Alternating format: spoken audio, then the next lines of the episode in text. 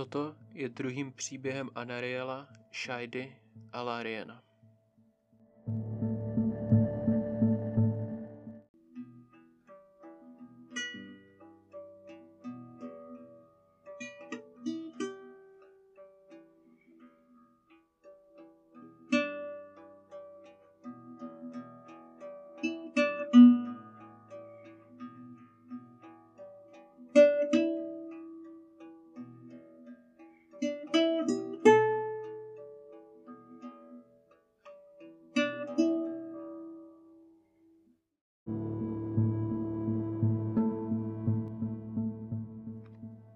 Anariel se zastavil na vrcholku kopce a rozhlédl se.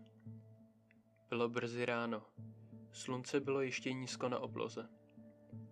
Anariel pozvedl ruku a napřáhl její dlaní směrem ke slunci. A sevřel dlaň v pěst, prudce a silně, až se ozvalo zapraskání kloubu.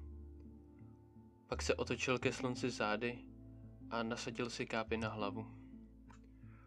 Je čas jít, řekl a vyskočil na záda ohromné dračici. Leď! Měl by si není být milejší, ozvalo se Anarielovi za zády podivně známým hlasem. Anariel se ohlédl na Lariena. Proč bych měl, je to jen zvíře. Jen zvíře? odpověděl mu Larien. Má city, myšlenky, touhy. A ty o ní řekneš, že jen zvíře? Prober se, Anarieli, tohle nejsi ty. Buď sticha, zařval Anariel a mávnul rukou skrz Lariena. Jeho ruka prošla Larienem jako mlhou a on se i jako mlha rozplynul.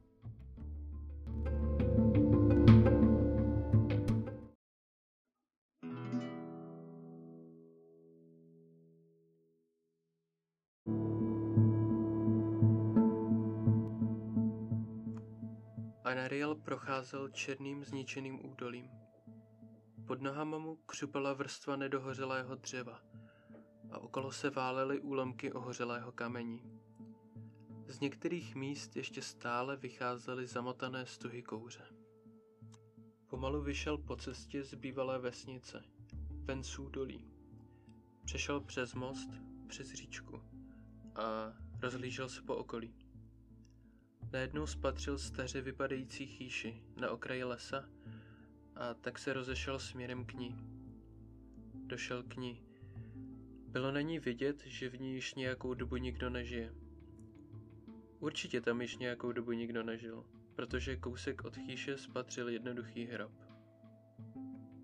Tvoje bolest tě změnila víc, než si myslíš, ozval se Larian.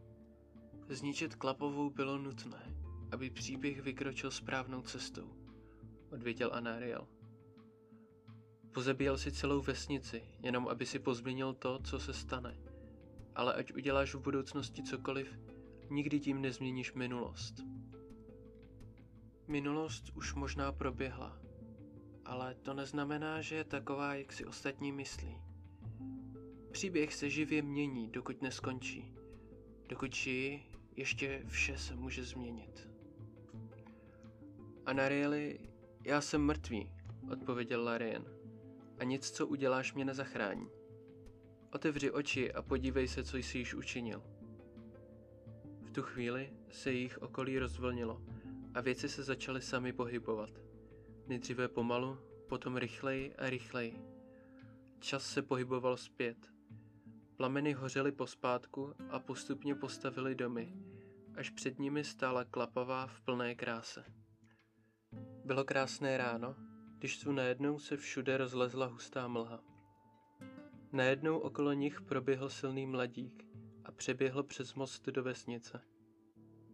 Poté se chvíli nic nedělo, když tu se najednou všechna mlha zbarvila do ruda. Ozval se řev. Po chvilce kolem nich proběhl onen mladík zpátky. Něco svíral v ruce a rychle vběhl do domu. Chvíle se nic nedělo, když tu najednou začalo pršet. Silný déšť skrápil celé údolí, jež bylo v plamenech. A do tohoto deště vyšel ven onen mladík. A Nariel se na něj podíval a spatřil v něm stejnou bolest, jako cítil v sobě od té noci. A cítil z něj bezmoc a čiré zoufalství. A ten mladík tam stál celý den bez hnutí. Ráno dalšího dne se mladík konečně pohnul. Vykopal jámu a pohřbil do ní starou ženu. A pak odešel. Když ten mladík odcházel, pocítil v něm Anariel něco, co sám nikdy necítil. Odhodlání po pomstě. Ne touhu, jako cítil on. Ne ten chladný plamen, co měl v duši, ale ten žhavý plamen, který se propálí všemi překážkami. A Anariel si řekl, to je ten, který proti mě jednou stane. Musím se stát silnějším.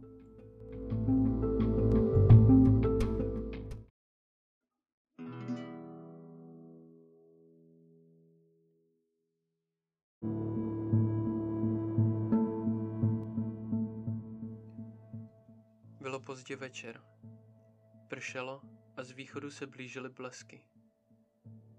Anariel procházel přes temné dlážděné prostranství směrem k velké budově s mnoha sloupy. Rychlým krokem došel až k mohutným dveřím té budovy.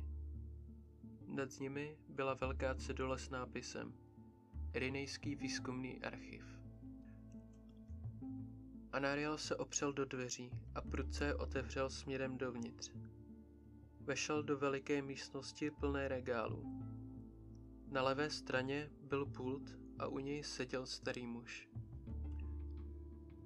Když Anariel vešel, zvedl oči od knihy před sebou. Anariel se s hlubokým nádechem rozhlédl po místnosti a otočil se k tomu muži. Zeptal se. Dobrý večer. Byl byste tak laskav a prozradil mi, kde bych mohl nalézt Herodotovi spisy díl druhý? Ach, jistě, to bude řada třetí sloupec H, odpověděl ten muž. Děkuji, řekl Anariel a rozešel se podél řad regálů. Došel ke třetí řadě a odbočil ke sloupci H. Tam se zastavil a projel dlouhými prsty po hřbetech knih. Po chvilce se zastavil u jedné, tu vytáhl, otevřel ji a rychle nalistoval obsah přejel po něm prsty. Pak rychle něco nalistoval a vytrhl pár stran. Pak knihu zavřel a vrátil ji na místo. Stránky strčil do vnitřní kapsy a rychlým krokem odešel.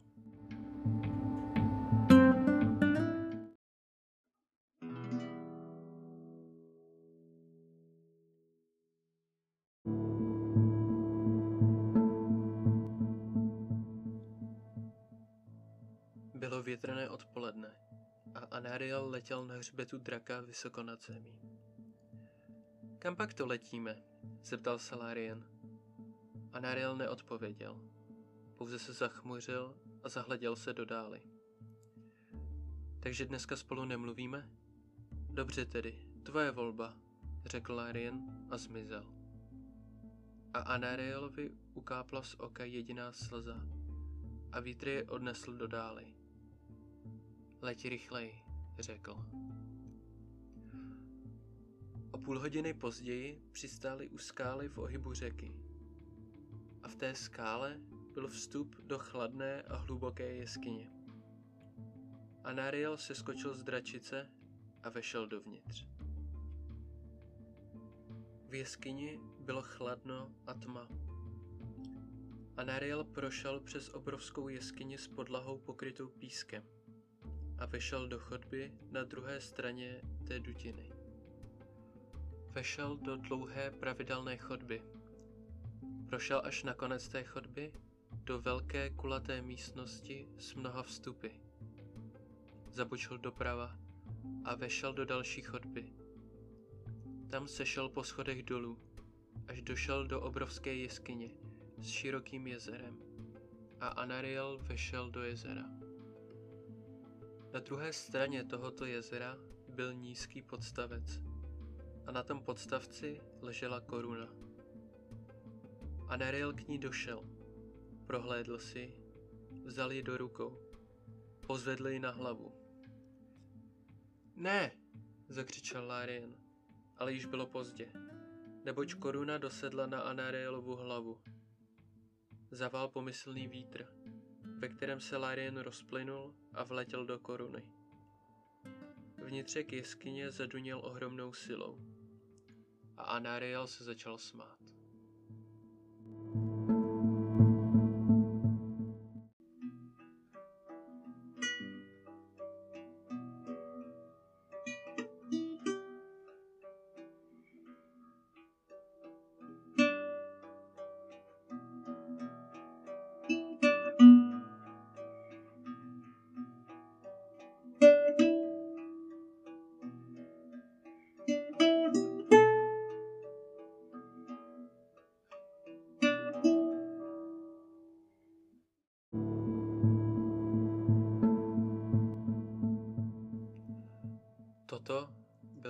Příběh o Anarielovi, jež se stal mocnějším, než kdy byl. Doufám, že jste si tento příběh užili a těším se i na ten příští. Zatím na Márie. thank you